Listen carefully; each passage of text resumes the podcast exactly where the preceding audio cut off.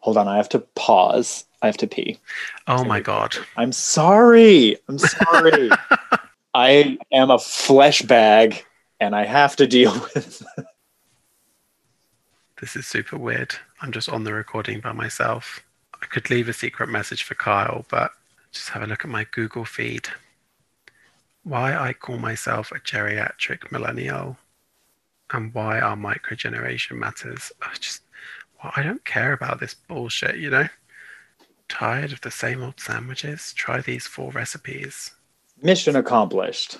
What were you talking about? Recipes? Will you love me when my heartbeat stops? When my heartbeat stops, will you stay mine?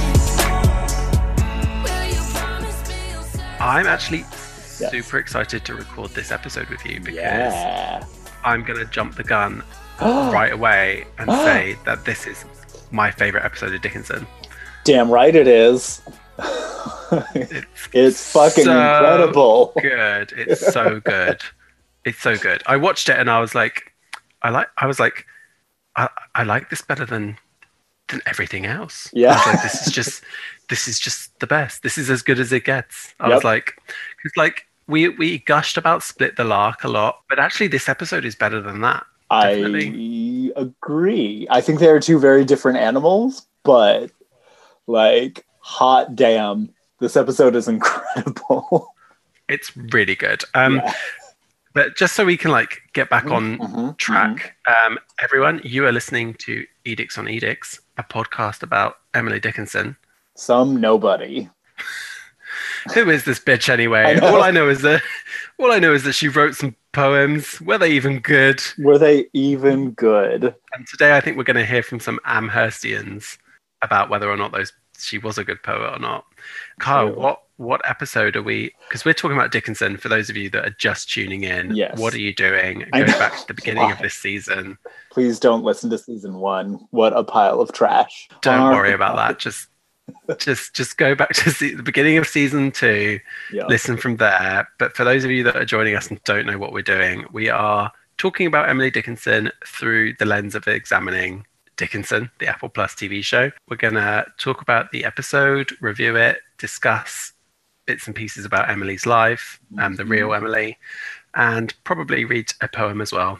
Um, at some point, maybe. What what episode are we talking about today? We are discussing episode eight of season two of Dickinson, which is I'm Nobody, Who Are You?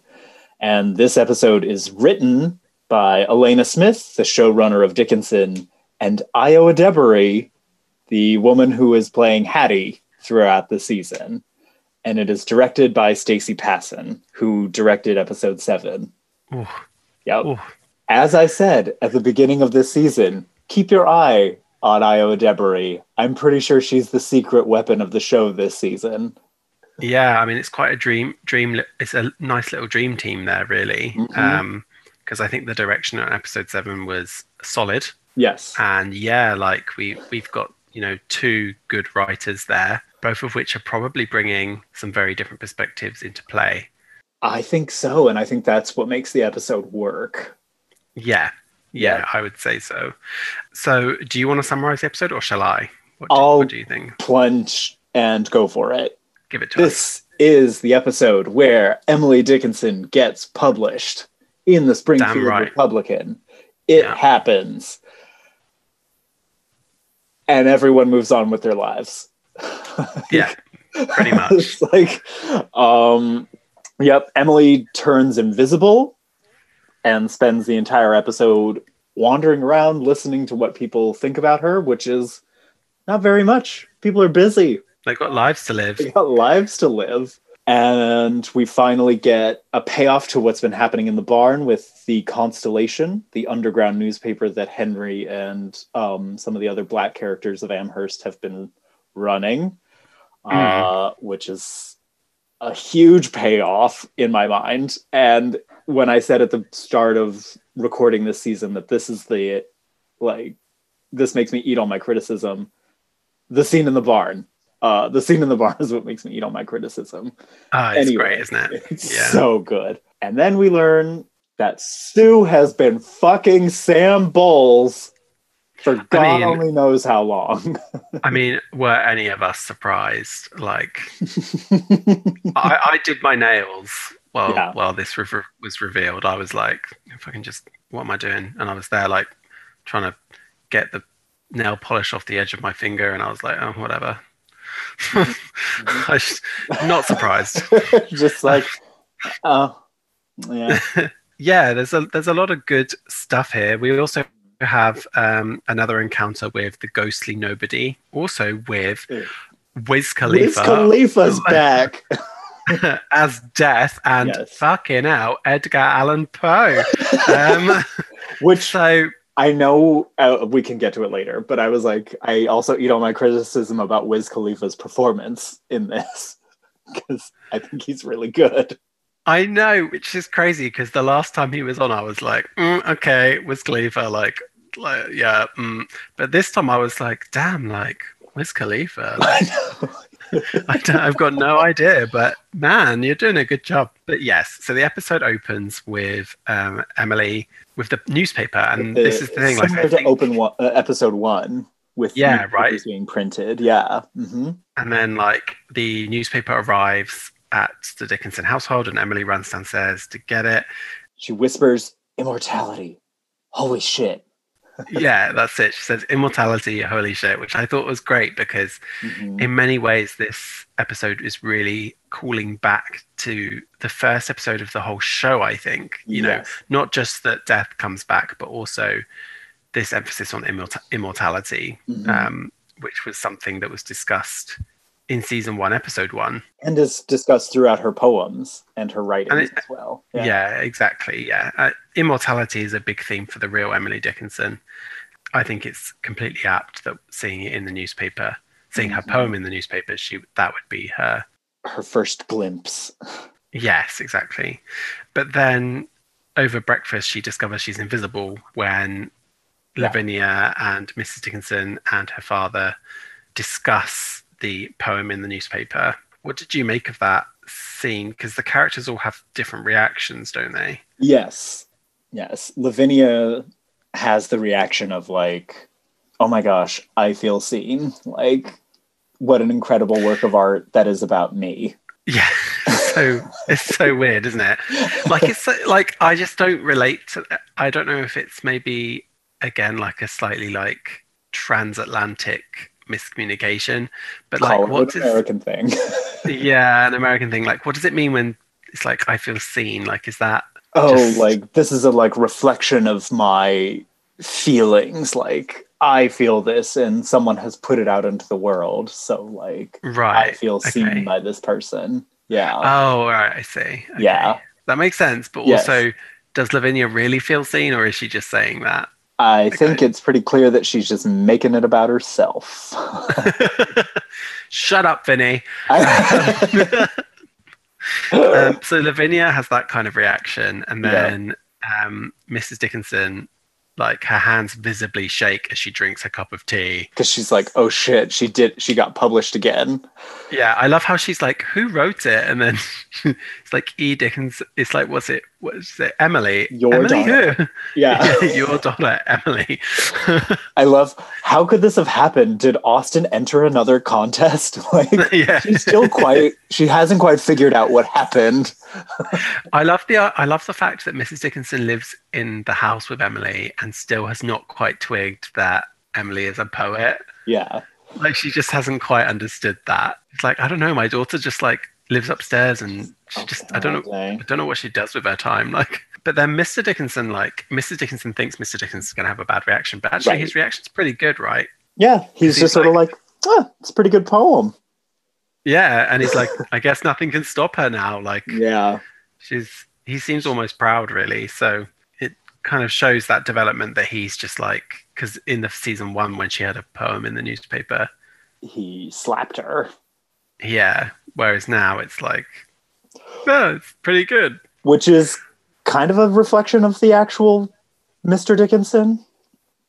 yeah because i think we what I, one of the things i appreciate about the show is that it's un, undeniably a feminist show Mhm. um, but it doesn't have an all-round negative view of its male characters. Like we're Right. seeing Mr. Dickinson is much more encouraging of Emily now than Yes. he was before, and is perhaps a more nurturing figure than Mrs. Dickinson is in some ways. Mm. Um, and then Austin um, is using his wealth and privilege as much as he can to to, to help other people. to help other people, definitely. The, and, and Emily herself has a number of positive interactions with male Mm. role models. Not Mhm. role, role models, maybe is not the right word, Or but like but- like mentors or mentors. Yeah, yeah. kind of. Who um, don't so I think- condescend to her because she's a woman. Yeah. Yeah. and I think that that's one of the nice things about the show, and Mhm. um, we, you know, it and it just goes to show like you can be a feminist without having the the view that all men are problematic, um, I think and the same, you know, I think that idea of feminism equals all men are problematic comes from men and not necessarily like an actual investigation of feminism. But I mean, I think it's not as simple as that because I think that Mm. there are a lot, plenty of women that also don't really understand this feminism, is true. and- this is and they- true. and they use it to justify Mm. that viewpoint of all men are problematic. Um, but yes, I think that there's plenty of men who willfully misunderstand feminism because it suits them. So, Exactly. like, it's it's it's yeah, it's a complicated issue. But I think you can definitely be a feminist and not be anti-man, as it were. Yes. misandr- misandrist. Yeah. Yeah, uh, I was just going to say, like, there are some people though, like, um, I don't know if you know, there's a comedian here in the UK called Katherine Ryan. I don't know if you've heard of her. I don't know that name. No. No, she's she's Canadian originally, but she's she's come over here and she's like quite a big comedian over here now. And Mhm. her whole shtick, she she was quite popular until recently, and then recently she produced a TV show for Netflix. Mhm. Um, and during the promotional tour of that, she went around saying like, "Oh, I'm definitely a misandrist. I hate men, etc., etc." Um, and she equated that to being feminist, and of course that led to yeah. So like, sh- and she had a very public platform from which to do that, Mm. um, and so I think that that was actually quite damaging for feminism. Um, right. That's a shame. Sorry, I was digress, but I digress. no, no. That's fine. Uh, that's But it's yeah. interesting, and I, I, just like that Dick, Dickinson as a show um, is Mm. unapologetic about about loving its female characters, um, but also like giving space to the male characters so that they can show nuances because again like in season one one of my critiques or one of our shared critiques actually was that the men were often just straw men for like yeah, anti-feminist behaviors or like misogynistic behaviors. Yeah, and i think this season has done a very good job of like applying some gray to that. Yeah. They in season one they had a they did have a a slightly immature Mm, mhm, approach to it, mhm. and I wonder if that's a reflection of the fact that Emily as a character was immature. right So she had that perspective that men. Actually, I was going to mention it later, but I think it's important to note that when Emily is invisible, Mhm. the one person that sees her is Austin. I And fucking my favorite part of this episode in an episode filled with my favorite things. My favorite is that Austin is the one who sees her. Because I think it speaks massive volumes to the fact that Austin is a sensitive soul Yes. who who shares more in common with Emily than she probably is aware of. Yes. And I, I think that's very powerful. But yeah, so Emily like is invisible and she Oh well, wait. I just want to spare you the embarrassment of forgetting his name again. Shipley is also at the breakfast table. Uh, Oh fuck, I forgot he was even there to be honest with you. the real invisible character is Shipley. Uh, I mean, the thing is, is like when I actually see him on screen, I think he's quite good. yeah, Like, who's the actor? Pico Alexander. Alexander. Yes. Yeah. oh my gosh, he's actually been in some good stuff. Yeah, but he does a pretty good job, and I actually think he's quite funny sometimes. yes. Um, But you apparently cannot remember him at all. but like, he has this weird curse where as soon as he's off screen, I'm just like, a mist descends. yeah.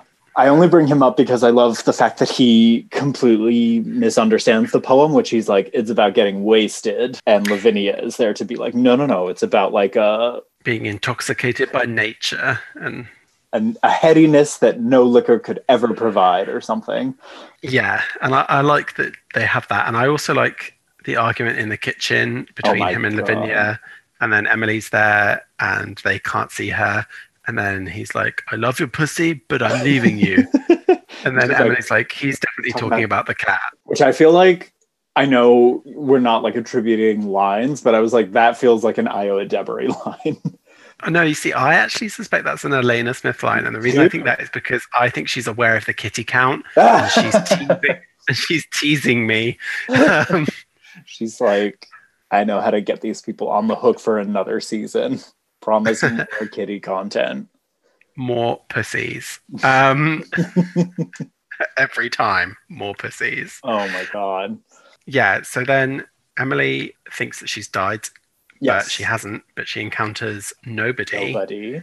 and she and nobody go for for a walk around town, don't they? Because like, yeah. He tells her that there's power in in being invisible. And she's like, What do you mean? He's like, Well, you can actually hear what people think about your poem. And so they Yeah. go into town and meet an a real life internet comment section in the form of the people of Amherst. yeah, and I love this because I think like um, we don't really have these conversations so much in person anymore, but I think that people did have these conversations back in the day. You know, Yes. like in a world before radio, Yeah. and TV. Like, Mhm. yeah, you got the newspaper and you stood around whatever the you know 19th century equivalent of the water cooler was, Right. and the you- general store, I guess. the general store. Yeah, and you you chatted about what's in the newspaper because what else was there to talk about? I love the exchange of the two men who are like, you can tell like this this woman is like really smart and super lascivious. and how it like just descends into like I'm gonna go and go in the bushes around the back of her house and jerk off over a poem. It's like what? like people are people are trash everywhere throughout history. yeah, throughout time. There are trolls in every generation. Yeah, and then there's a really interesting conversation between some of the black characters, aren't there? So we've got like Hattie and Uh, um, Henry Box Brown is there, I believe. Henry Box Brown, yeah, and then Mhm. another character who I don't think is named. I don't think we've Um, seen before. Maybe I'm wrong. No. But I do. What I find really interesting is that they start off by saying that they think it's a good poem, and Hattie's like, "Oh, I'm really pleased for her," and you know all this kind of stuff. Yep. But then, like amongst themselves, they almost change their own opinion Yep. because they like go from being like, "Oh, I like it, it's good," to being like, "I find it offensive." It's offensive because it's not offensive at all. Yeah, it's like it's offensive because it's not offensive enough, and I think this is Mhm. I have to say like a pet peeve of mine because this is something people really do say. And then also Hattie says, "Be political, or you're just wasting our time." Yep. And I think this does reflect like something some people do do get like sometimes, especially online, Yes. which is like everything has to have a political agenda Mhm. or it has no value. Um, and I, I think that's kind of a kind of a postmodern. That's one of the pitfalls of postmodernism, perhaps Mm. which is that everything is seen through a polit- almost everything is seen through a political lens Political lens. Yeah. and it's like actually sometimes art doesn't have i mean in my opinion art sometimes doesn't have to be political sometimes Have it you- can just be about like pleasure or Yeah. enlightenment or beauty Have or like read Dorian Gray, yeah Oscar Wilde yeah. Yeah. I think about the prologue of that all the time, where it just ends on the line. Yeah, line. 'cause he All says, art is quite useless. yes and, and and isn't it he's like isn't oscar wilde like making exactly that point like Yeah. he's like art that has an ulterior motive is It's not, art. Yeah. Pretty much. Yeah, and I think that it's one of the one perhaps, and I'm gonna go, I'm gonna take it even further here, Carl. Go, you go. might not agree with me, Go. but I think the reason why a lot of like very politicized pop cultural phenomena, Mm. such as like in inverted commas, like woke culture, which I don't te- don't always agree with, like this characterization. But you know, there's the saying, "Get Mhm. woke, go broke," right? Okay. Have you not heard that before? No, I have not. I am Right, so, very like- disconnected. So, like, some people online now, they'll say "get woke, go broke" to point to the fact that a lot of films that make a point of being like progressive Oh, don't do okay. very well financially. Sure, sure. Um, so, like for example, the Charlie's Angels reboot, right? Didn't or like, okay, hardly anyone did. yeah. Kyle, like that's my point. Point. point. Yeah. and like, there and you the same go. goes for, Case like, Cap- point. Yeah, and like Captain Marvel, for example, was like Mm. one of the worst, um, like reviewed Marvel films. It and like, still made over a billion dollars. I I know, I know, but like Isn't in, but I some people say this is because like people don't like woke culture and things like that. And I don't think it's that. I don't think people are turned off by a film with a female lead. Like, I don't Mm. think that's the case at all. No. But I think it's that when you focus on politics to the expense of art, it Mm. diminishes the enjoyment of the art. That's like you have to walk like a tight, you have to walk a tight tightrope. Like you, you want to have positive messages and positive culture in your work, I guess. But yeah, I, I I find it interesting that like Hattie's criticism of Emily is like be political. Um, Or stop wasting our time. Yeah. and I mean that's and that's a criticism you could point at Emily's poetry because the real life Emily Dickinson, she, she's not overtly very political no. in her poems. And I think it's, So- it's interesting in a lot of like the biographies that I'd read, they talk about how like why didn't she engage more with the Civil War? Like this thing was happening. And I was like, it, it's very interesting that they feel like she has to overtly engage with it for her poetry to like be seen as war poetry. Yeah, yeah, um, or to or that you know she's she's somehow missing a trick or failing in her duties as a Right. poet if she Yes. doesn't address this particular thing. Hmm. I thought the the one character, yeah, who goes from like, oh, I enjoy it. It's simple, but I enjoy this poem. Who then ends that exchange by being like, "You're right, and you have changed my mind. This poem is Yeah. dumb, I am unimpressed."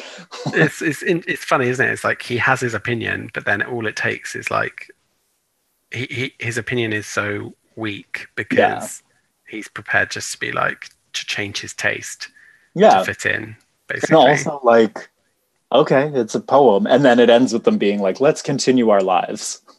yeah, yeah, which is which is which is good and accurate, right? It's I- like because Emily's like everyone should stop and praise me, Yeah, um, but like no, like the reality is is like you put these things out in the world and what like even if you're super successful maybe one in ten people actually like care enough and I guess that person is Austin. Yeah, Yeah. no, and then the the world. Ca- oh, I also loved. We see the other Amherstians, yeah like Um, jane the jane the widow Jane and, and like Toshiaki, and Toshiaki, yeah I love, Jane is like, this poem really speaks to me specifically for my situation right now. and it's like how I know. like you are a widow you're a ri- rich widow with a baby like what where, where, where is the I was- connection I, How is this about you at all?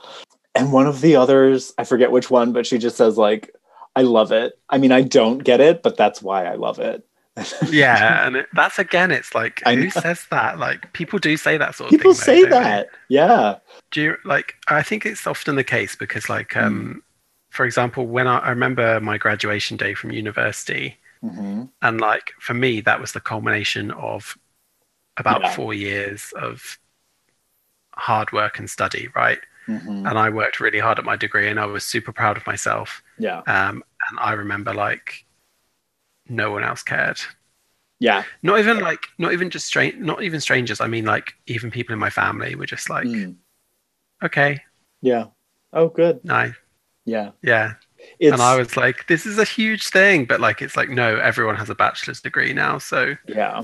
like no one cares We're so educated. No, it is. it is kind of death of the ego sort of stuff where like you sort of have to reckon with the fact that you are not the center of the universe. You are only Yeah. the center of your perspective.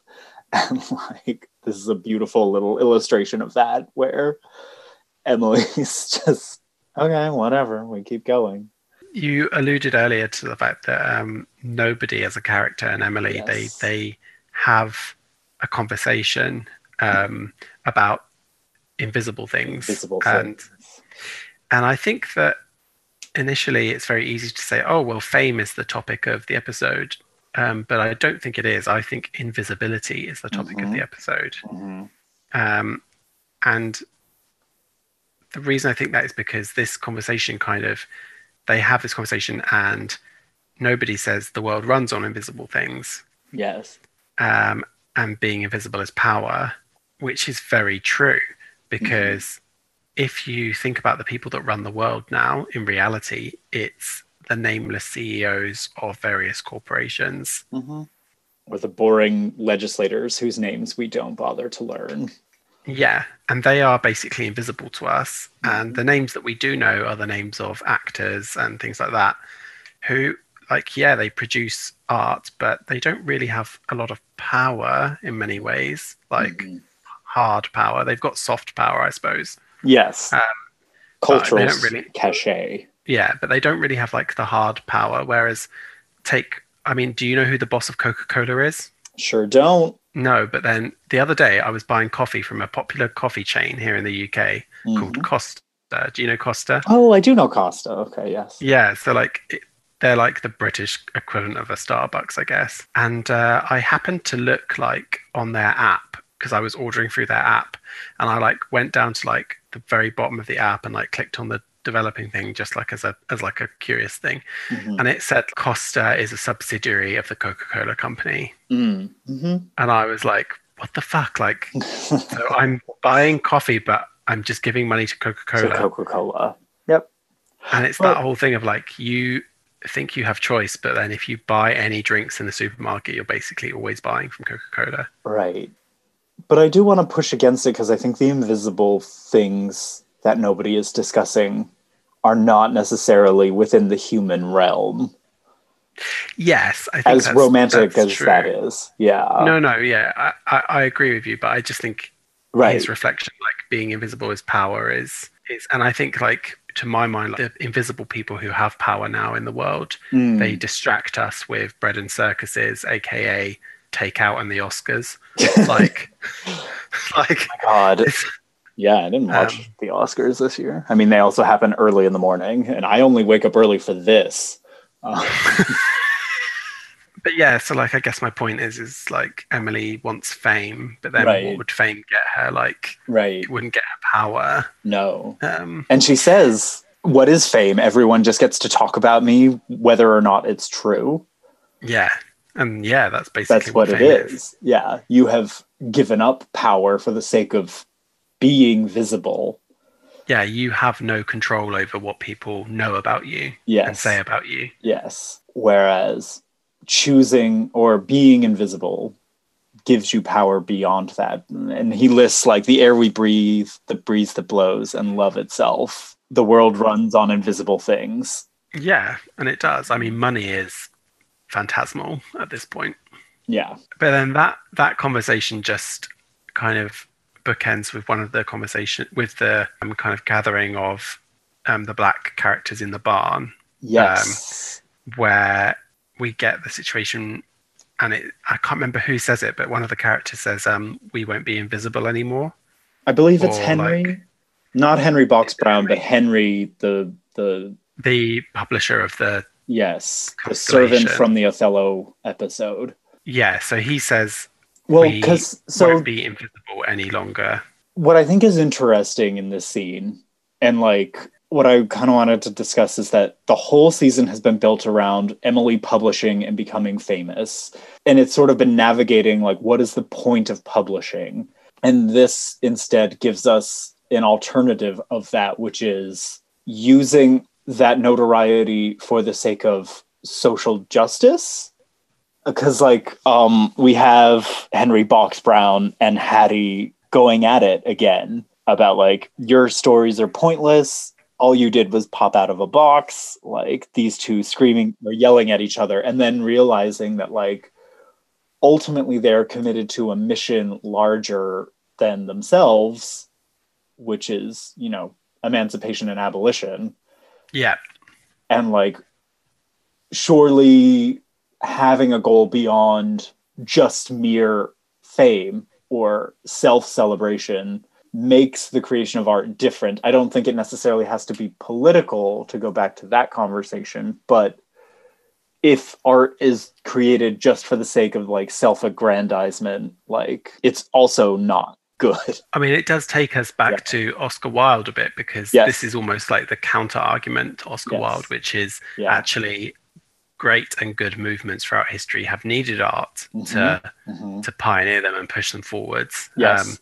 and like they, you you can't really argue against that because it's it's almost objectively true that art has contributed to the imp- improvement of Hmm. humanity in one way or another, whether that is the abolition of slavery or Mm. um, scientific discovery Yes. or LGBTQ rights. Yeah like art has contributed to those things undeniably right so that Mhm. that is the counter argument to, Os- to oscar wilde's Right. um, indictment of I purposeful art Oscar Um, Wilde is a rich white man living in the UK may have had a limited perspective. true i mean he was an irishman in yes. england in and he was he was gay.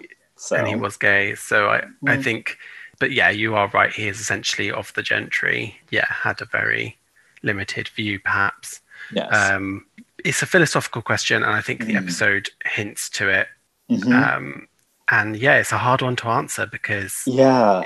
there must be that there must be a balance somewhere where art is helpful Mm. but it's not The end all be all. or reduced down to being simply propaganda Mm, you know. mhm, mhm.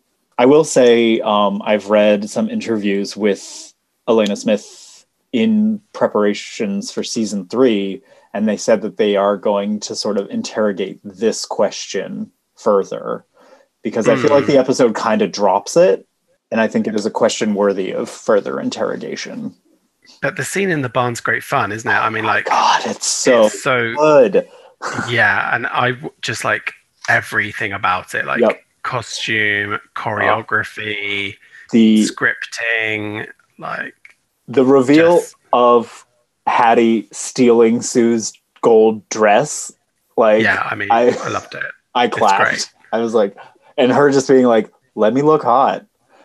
Yeah let me look hot. It's like you stole that. Let me look hot. Like i love it's really good. Yes, and i love how like emily just kind of like is off to the side drinking I I wrote the note to myself that was if watching a drunk, possibly invisible Emily Dickinson in the middle of a bunch of black people dancing around after helping fund the raid on Harper's Ferry doesn't make you smile, this show might not be for you. exactly exactly it's really good and it's um so good. I love the dancing. Oh my god, like the, the choreography. Um, and I love how like when Austin approaches the barn, it's like a club because you can like Yes. hear the Hear music, the music in the barn. through the barn wall. Yeah. Yeah, it's so funny.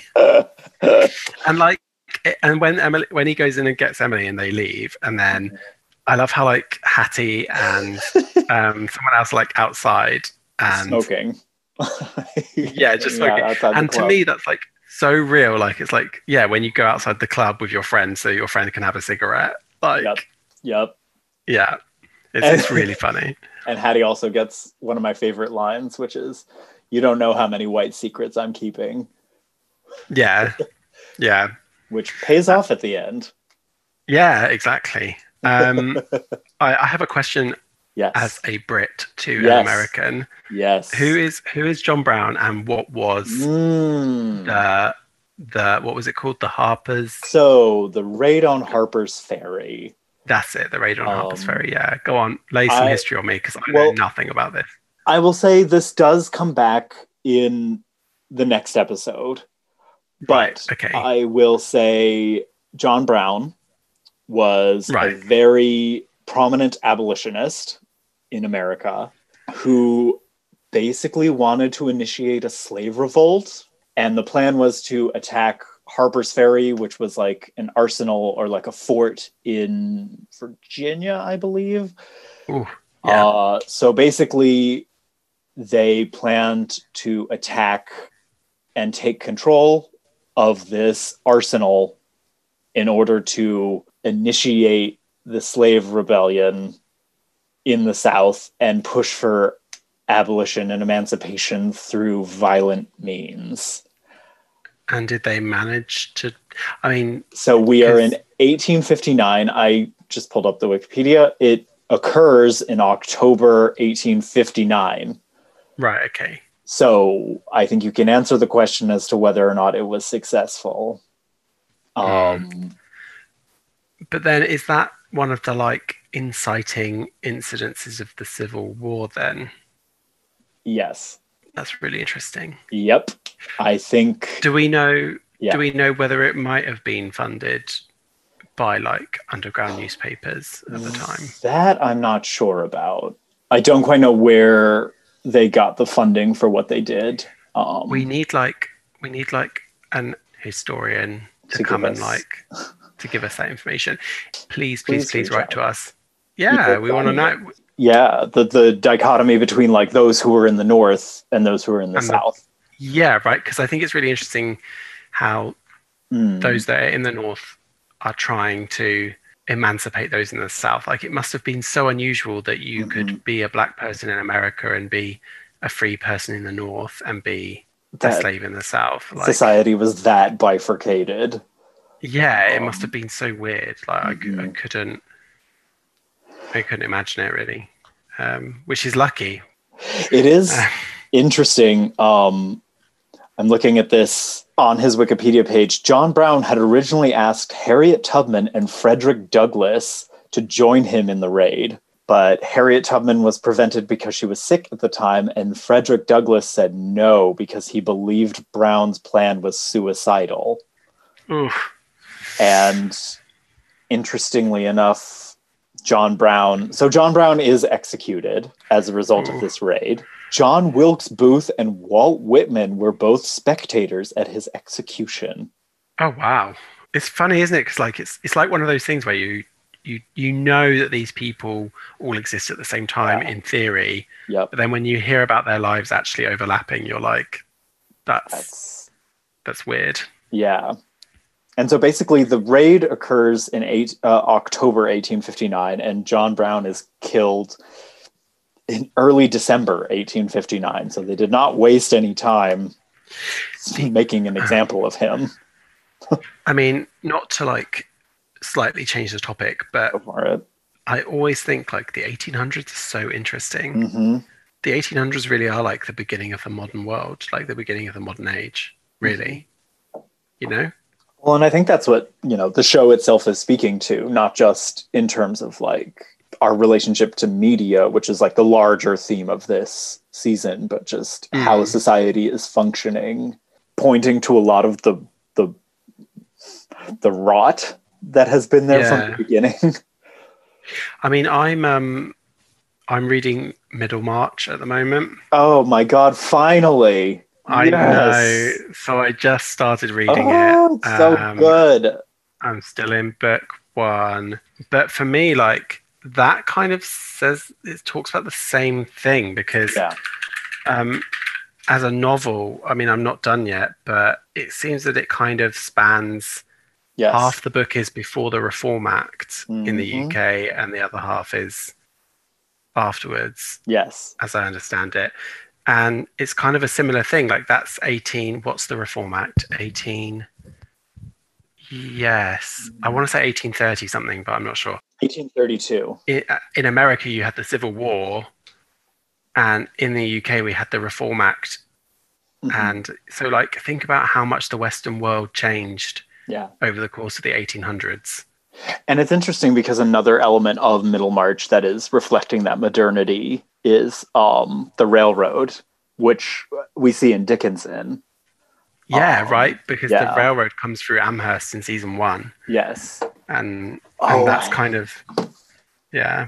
I had found this wild quote about, um, sorry, for my own research for the script I'm attempting to write. I had found this wild quote about the railroads in the UK. Oh, go on. The whole face of the kingdom is to be tattooed with these odious deformities. So this was um, an anti-railroad organization that was publishing in the newspaper that was That's like crazy. it's so funny to be like in their efforts to gain ground they will do incalculable mischief and upend society as we know it so basically these people wanted us to live in tiny hamlets for the rest of our lives um Well, you know, there was a lot of like vested interest in not having the Mhm. railroads, especially because at the time a lot of industry was conducted by canal, yeah um, and so it would have it basically destroyed the canal, Mhm. all, all the like Shipping industrial stuff. yeah Yeah, like it just it decimated that because suddenly Mhm. you could send things cheaply by yeah train. cheaper and Um, faster Yeah, cheaper and faster. Yep. Um, anyway, but yeah, that's really interesting. I love that quote. That's so um, it's fascinating i found it and was just like man people have hated tattoos forever huh it's like it's like when it's like when baby boomers complain about smartphones. Yeah. Well, I, we just repeat the same things over and over again, which, like, okay, the raid on Harper's Ferry being like a failed attempt at something and as like a prelude to something much, much larger and a bigger problem is fascinating to me in the context of where we are today. Mm, you figure okay so i got my hands on the split the lark script as you know Yeah. and it have they have their publishing dates on them and mm. so we can see that these episodes were largely written in 2019 like That's really interesting. late 2019 so they had planned all of this well in advance of things like you know january 6th and the failed insurrection Coup.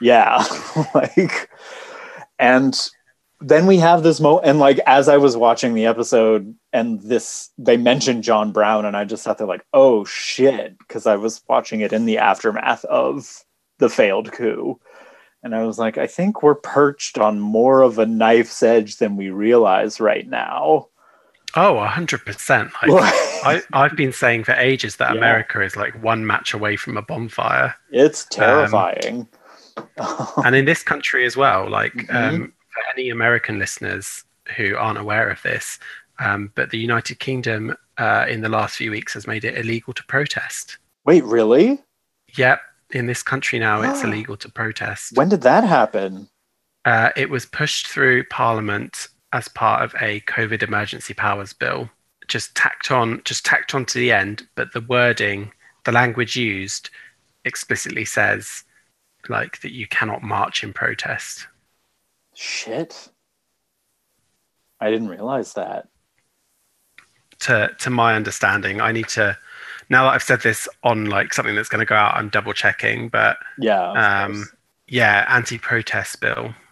Wow. And of course, they just like tacked it on to an emergency powers for COVID thing because, yeah, oh, a protest is not socially distanced and could easily Yeah, exactly. be a super spreader event, despite the fact that like the Black Lives Matter events over the summer where people were mostly masked did not become super spreader events. Yeah. um, So it's things like this, you know, you don't really realize until things hit, hit a boiling point. yeah. You you don't. It was exactly like that. Like you put a kettle on to boil and The nothing happens for ages, and then suddenly, boom! Yeah, the frog. Yeah, The frog. Yeah. we don't say no more, just the frog. the Um, frog. That should be Kyle. That should be like our code word for when the apocalypse comes. frog, Kyle. The frog. frog. The frog. I feel like And that basically just means like meet me in the Appalachian Mountains I know. at that cabin. and like or meet me in in Antarctica yeah. at, at our designated bunker. um, along with Hailee Steinfeld and Alena Smith. and Alena Smith, they are allowed in. No, it's um I think the barn I was curious what that felt like to you watching it because like I remembered John Brown and Harper's Ferry, so once they mentioned his name and I was like, "Oh fuck, that's what this is all for?" oh, like none of that meant anything to me. Yeah. Um, so like the barn just becomes like a, a big celebration if you don't know that like whoa, this isn't going to end well. Yeah, because like I didn't I didn't know until you just told me that Yeah. it doesn't end well. Like, so to me, Yeah. I'm like, oh, this is like the begin. I mean, I figured it was the beginning of the Civil War, Right. from context of the show. Of course.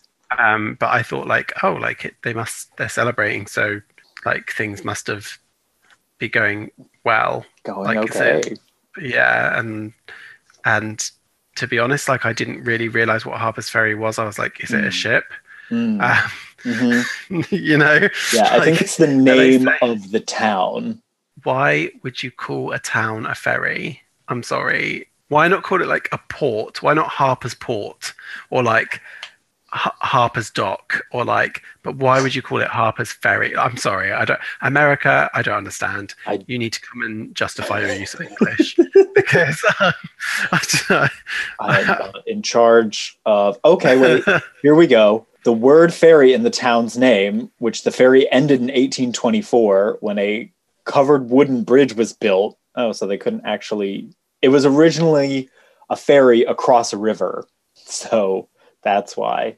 Because it was. why built- didn't you just change it to Harper's Bridge? Like.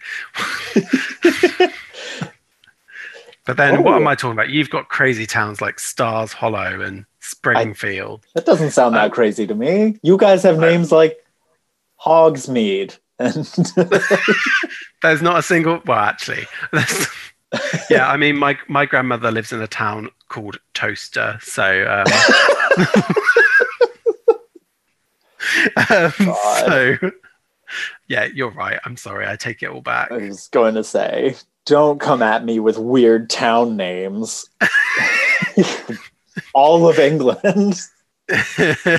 um, so I did love the scene in the barn. I thought that was really good, Yeah. and I love that when Austin comes, like he finds Emily drunk, like in the midst of all of this, and he can see her. yes. Um, why do you think? What's your interpretation of why he Austin can see Emily and no one else can?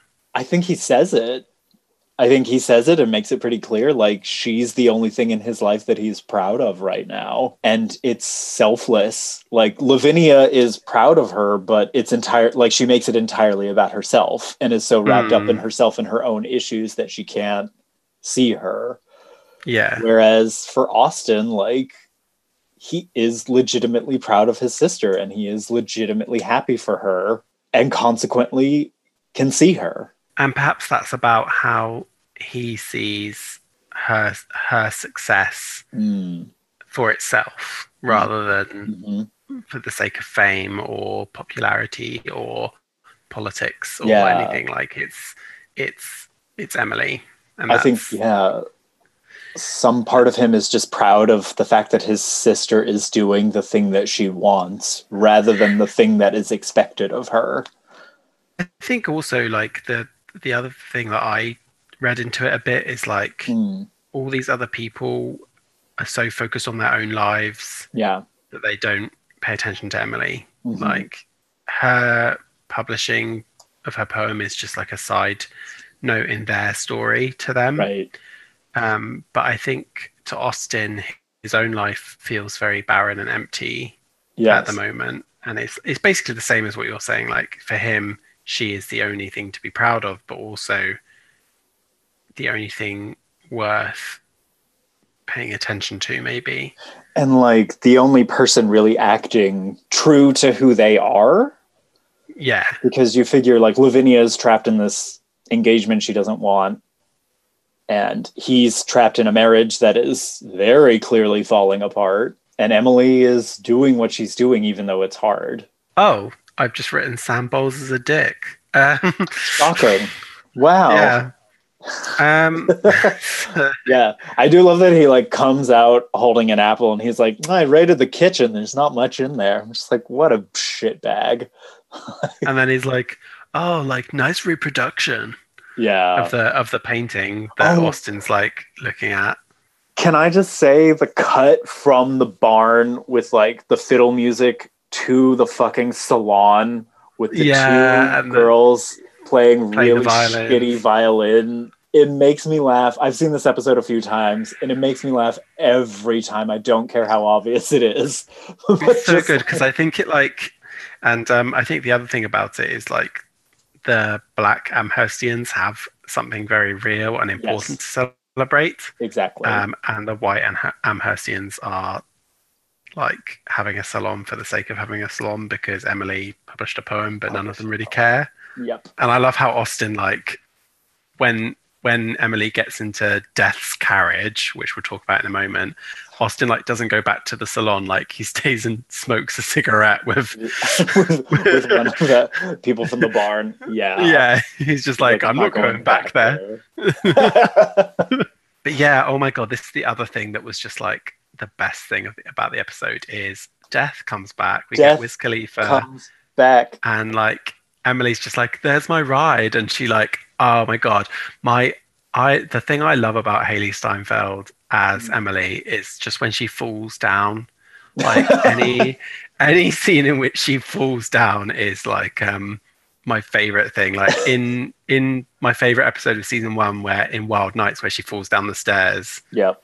And when she's trying to chase Sue, and she's like, "Wait, Sue," and she like falls on her face. Like I just love it Yeah. so much. And like here, when she's climbing into the carriage, just like and she, like, plop. and I love how they like um did that cut as well. Like where she she falls and then she's like wearing the dr- red dress The and dress she's in the carriage. yeah. Yeah, I thought that was really good. Um, Mhm. it reminded me of one of my favorite comedy British comedy moments of all time Ooh. which is in the very first episode of Absolutely Fabulous, where um, Jennifer Saunders drunkenly falls out of a London taxi cab and falls flat on her face on her way home. And that's just like my, it's such a classic scene. And Emily falling into that carriage when she's drunk is very like, Jennifer Saunders would be proud. yeah, it reminded me of that. It, yeah, Jennifer Saunders would be proud. But I loved seeing Wiz Khalifa again, and as I said, as we said earlier, like his performance was so much better. It's so good. This entire again, I was like, this is the show operating at like its peak, doing everything because Death has shown up, but also Edgar Allan Poe is there. Yeah, and I love that the the idea that like Death and Edgar Allan Poe are just like cruising around in this carriage. Trying to get Edgar the ghost of Edgar Allan Poe laid. Yeah, basically. Um, but yeah, I think this is kind of like a great moment where because Emily's had this conversation with nobody at the beginning of the episode, and then she's had this conversation with Austin in the middle. Well, not the middle, but kind of yeah, she's had this conversation with Austin, Two-thirds, and then she's yeah. finally having this like conversation with Edgar Allan Poe, and this is kind of like another take on fame Yeah. on top of what everyone else has told her from Edgar Allan Poe. And yeah, I I like Edgar Allan Poe's work, but he did have an extremely depressing, weird life. Oh yeah. And it does not end well. No, I- it's exactly like Death says. Like, what was it? What does Poe say about his death? Poe's like, he died of mysterious circumstances, very on brand, and then Death is like, no, you drank yourself to death. which is Basically. true. Yep. Yeah, I do love him rattling off. He's like, okay, stop me when you get to your favorite of my works. And Emily's just like, I've only read The Raven. and the funny thing is, is like that's that's kind of true now as well. Like, Yeah, how many people have read Edgar Allan Poe? Really? Like, right. I feel like most people encountered it by watching like that Treehouse of Horror episode of The Simpsons where they just do The Raven. Yeah. I mean, that was my first exposure to Poe. Like, I'm not ashamed of it. That that was, Yeah, I think it was mine too. yeah. There you go. Like, it's it's a classic episode of The Simpsons. It's very Um, good. It, it too will not survive time. but I like I, I like how Emily's like, well, I also am a writer, and uh, Poe is just like, what you've had like one poem published in an, in a regional newspaper, Yeah. and you think you're hot shit. Like, He's like, I'm famous and I'm dead. like, I can't do shit. Now he's cruising around with death forever, and death is like, not forever. You got to get out of here. yeah, and I love how like Wiz Khalifa in portraying death, he kind of he kind of portrays that aspect of death, which is that death is there to keep people humble. Yeah. because whenever Poe tries to big himself up, Death like slaps him back out. down. Yeah. yeah and like it just it's true right like like vanitas like remember you must die like death does keep us humble because like you can be jeff bezos but you're still going to die one day and I'm gonna die. I I've been feeling this a lot recently. I'm just like, don't other people feel like the sands of time pull it like drifting through our hands, or are we just like ignoring it all collectively? i think western culture is built Yeah. on is built on the premise that we are immortal even though we're not Right? Like we're all just I- desperately trying to ignore it. we very much we talked about this a bit last season when in the final episode of dickinson season Mm. one where emily has her funeral and I, I think very much like in this day and age we live in denial of death I think we do. And I think this particular moment in history with like COVID and all of that is sort of throwing that into relief Hmm. where it's like you are not going to be around forever. yeah like not only are you not immortal but the people you love are not immortal and Yeah. they may die and Mm. and you may follow them people if you're listening to this podcast at home like my recommendation is go on youtube and look up ask a mortician because she Wow. does it's a good youtube channel there's this mortician lady and she does a lot of really good stuff talking about funerals and death and grief and Mm. like all of this stuff. And then my other recommendation is do an end of life plan for yourself. Ooh, Like, yeah. No matter no matter how old you are, hmm you don't necessarily have to have a will, Right. but like sit down one day and somewhere where someone's going to find it, hmm write out what you want to happen after you die and who you want to have what, all of that stuff because it's not selfish. People think it's selfish, but it's not selfish. When you die and someone has to deal with it, they will be very thankful That that- you. That you left some instructions for them. Yeah. In the living realm, there are things left for us to take care of logistics. Yeah. Like it's not just grief, it's also like, what do I do with all How this crap that this person accumulated? Yeah, like all your belongings, Yep. your bank account, like Yep. they have to show your, bank account, your like your house, yeah. Um, any debt that you have, Mhm. like do do not just leave debt as a surprise for people. Please don't do that. like so like if you're listening to this and you haven't done that, Mm. like pause the podcast, go go do that, Then come back and, and, and, then come back and finish finish listening. yeah. like that's my recommendation. Um, as a Yeah. social worker, I'm telling Yeah. you. Um, That's funny. I know my parents have one and we've discussed it, but I don't have one for myself. I, I, I, Kyle, I am younger than you, and I have one, so you have no excuse. The um, practical steps that we get out of edicts on edicts. Writing down, ask a mortician, end of life plan. anyway, people can find out which poem I want read at my funeral. exactly. Yeah. Preferably one by Emily Bronte. Um, mov- moving on. Yeah, she has this meeting with Edgar Allan Poe, which I think is really funny as well. And um, Yep. I like how she, how they end up just like she's like, "Can you drop me at Sue's?" And then he's like, "Yeah." And then she's like, "I want to be fashionably late." Wait, And I just you missed one of my other favorite lines where he's like, she's like, can I get dropped off at Sue's? And Edgar Allan Poe's like, who's Sue? Does she put out? and she does. Um, She- as a matter of fact, she does. but yeah, like I love how Emily's just like this idea that for like an hour or two, it was just Yeah. like Emily and Death and Edgar Allan Poe in a carriage, like drinking Yeah. and just like chatting shit. And you just know that their conversations would have been as boring as everyone's drunken conversations are. Like in the kitchen after the party Yep. when you are like too inebriated to think straight and you just think you know all the answers and you and you set the world to rights. I re- like you and I have had this conversation where we were in a bar. I re- maybe whatever, and we were both like, I feel like we both made a terrible choice because we chose to be interesting. We are so pretentious. It's I awful. Like. It's awful. I'm. Uh, do you know what? I'm so glad that there was a significant language barrier between us and most other people in that bar because Oh God. Oh my god! Could Can you you imagine? it? imagine how insufferable? We just we're just like there casting judgment on everyone else around us. Like, look at all these like gays and like Ugh. dumb they are. It's like what a bunch of bar. We're awful, aren't we? we really are, but it's cool because we're broadcasting how awful we are. So Yeah, I I'm not like this usually, guys. Usually, I'm a real salt of the earth person. no, you're not. It's just Kyle. Kyle's the word. The, I Kyle's am the. insufferable. I own it. But you have a, you have an Emmy, so who the fuck? I do. care? I know.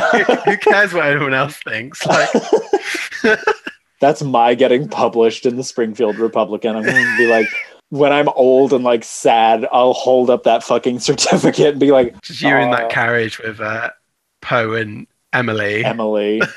Emily, and they're like, like, what's a TV? and you'll be like, It actually wasn't on TV. It was for a streaming platform.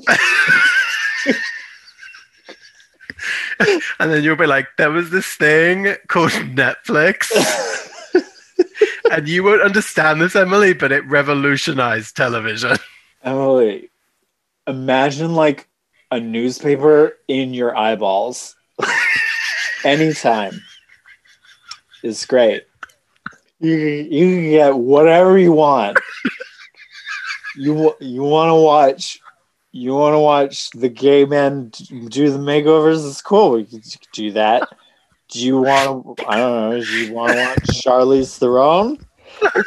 She's on it too. God. I think I just peed myself.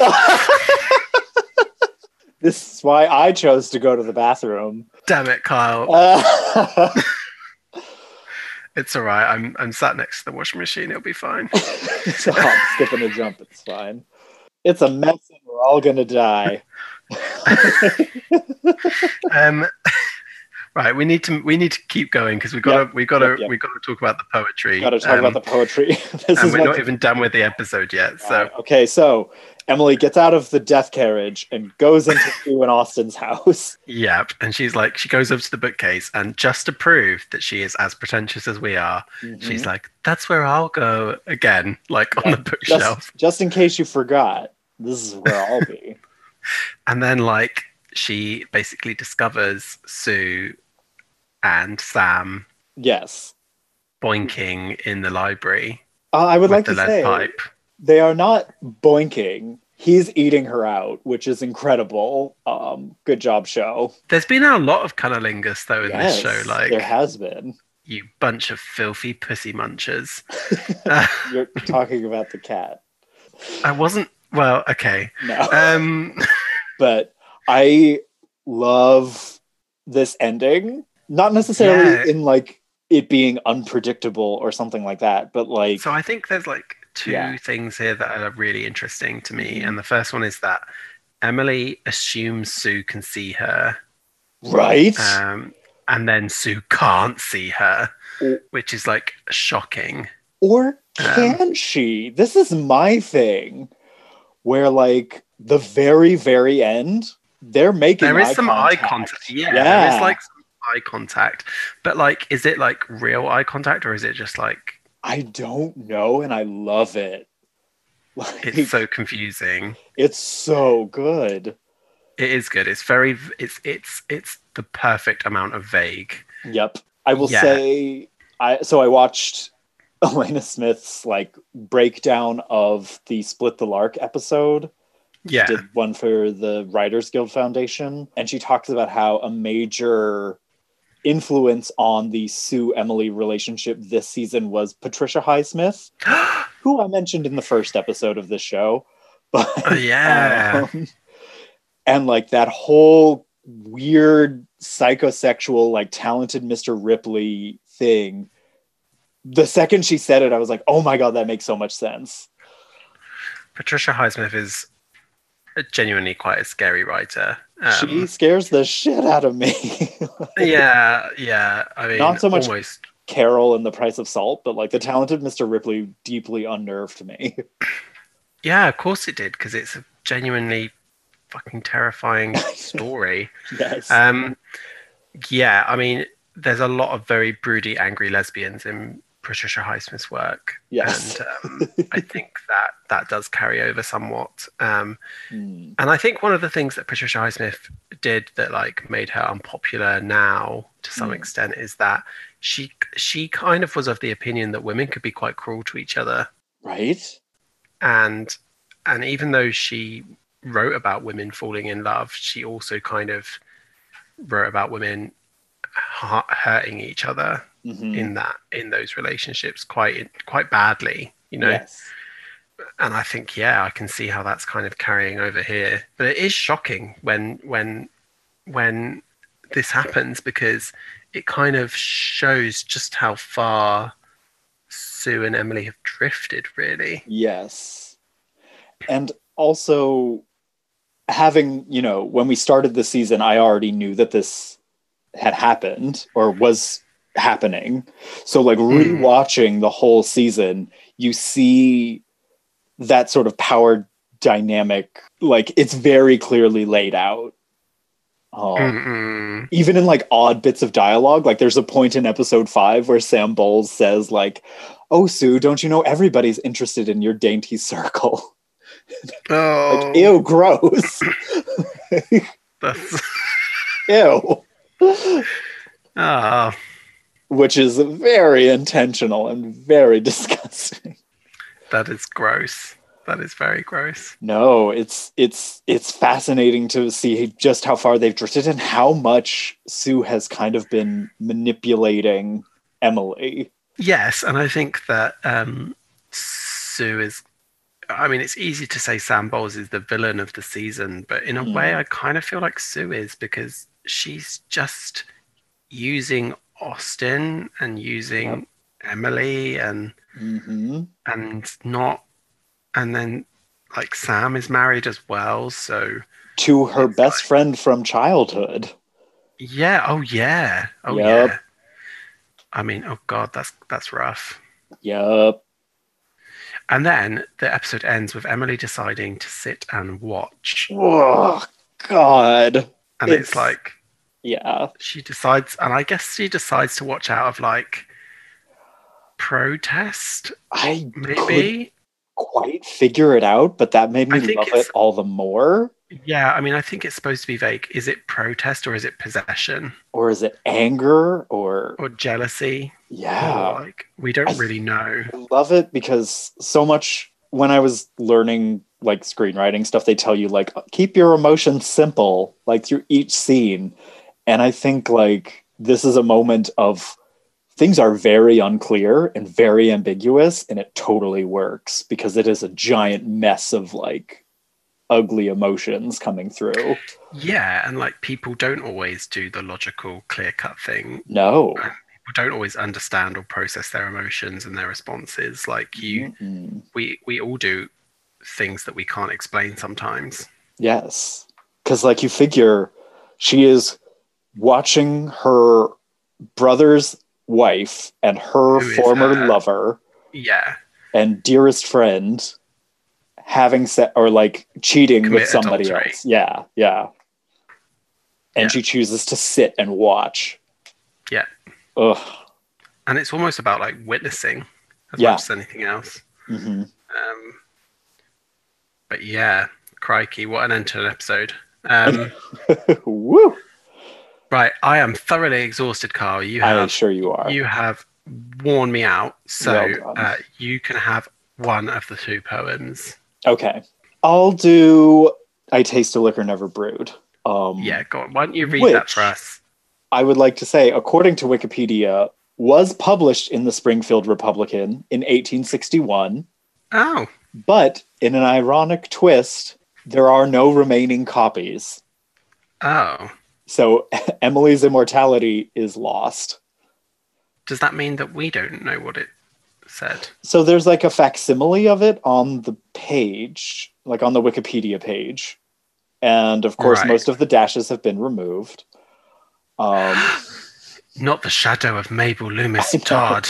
already, her specter looms over us. She's like, do you know what she's like? She's like, um, if like Sam Bowles is like Sauron, like Mabel Loomis Todd is like more goth, like like the greater evil.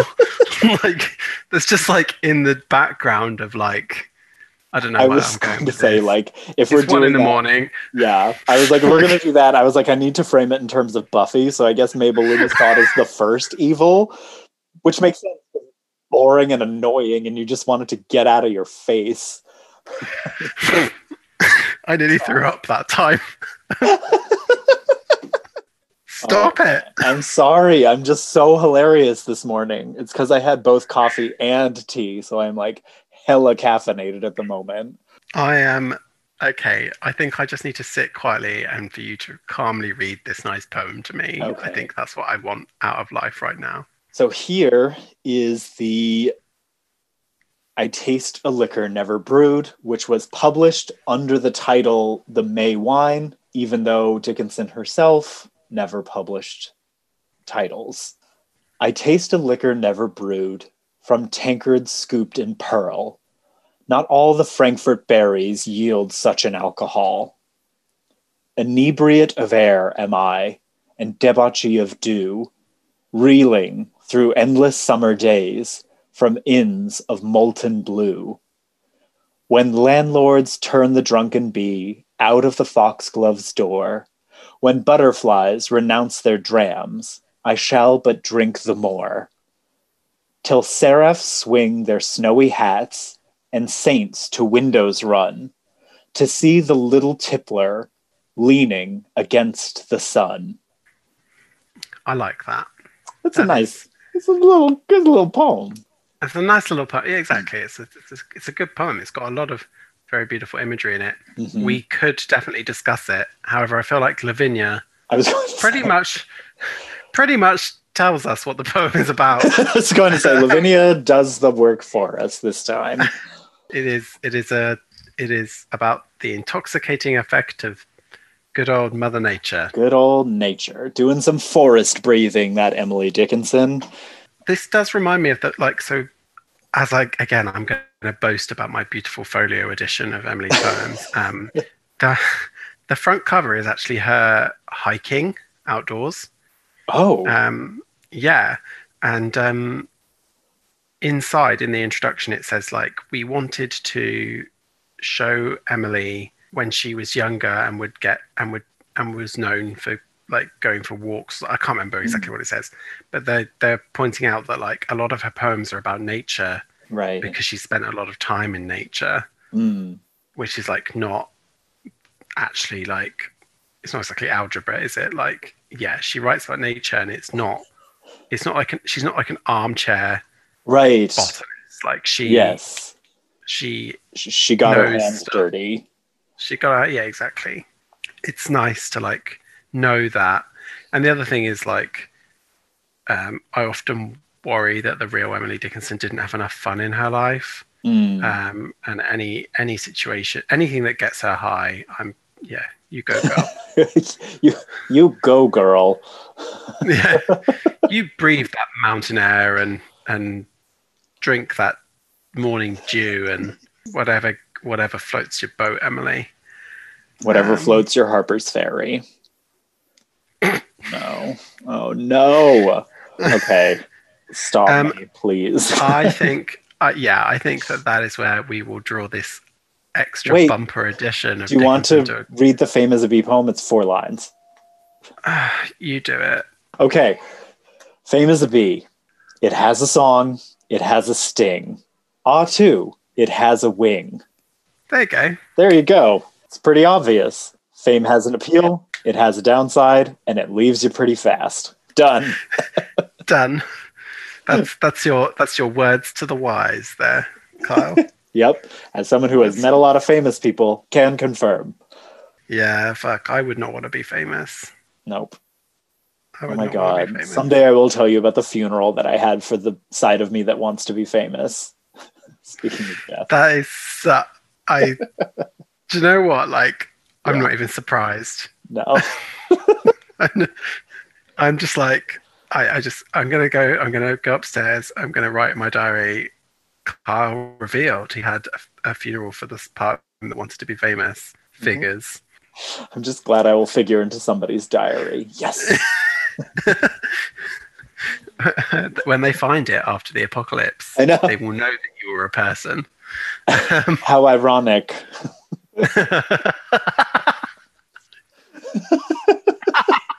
Oh, my god. no! Oh no.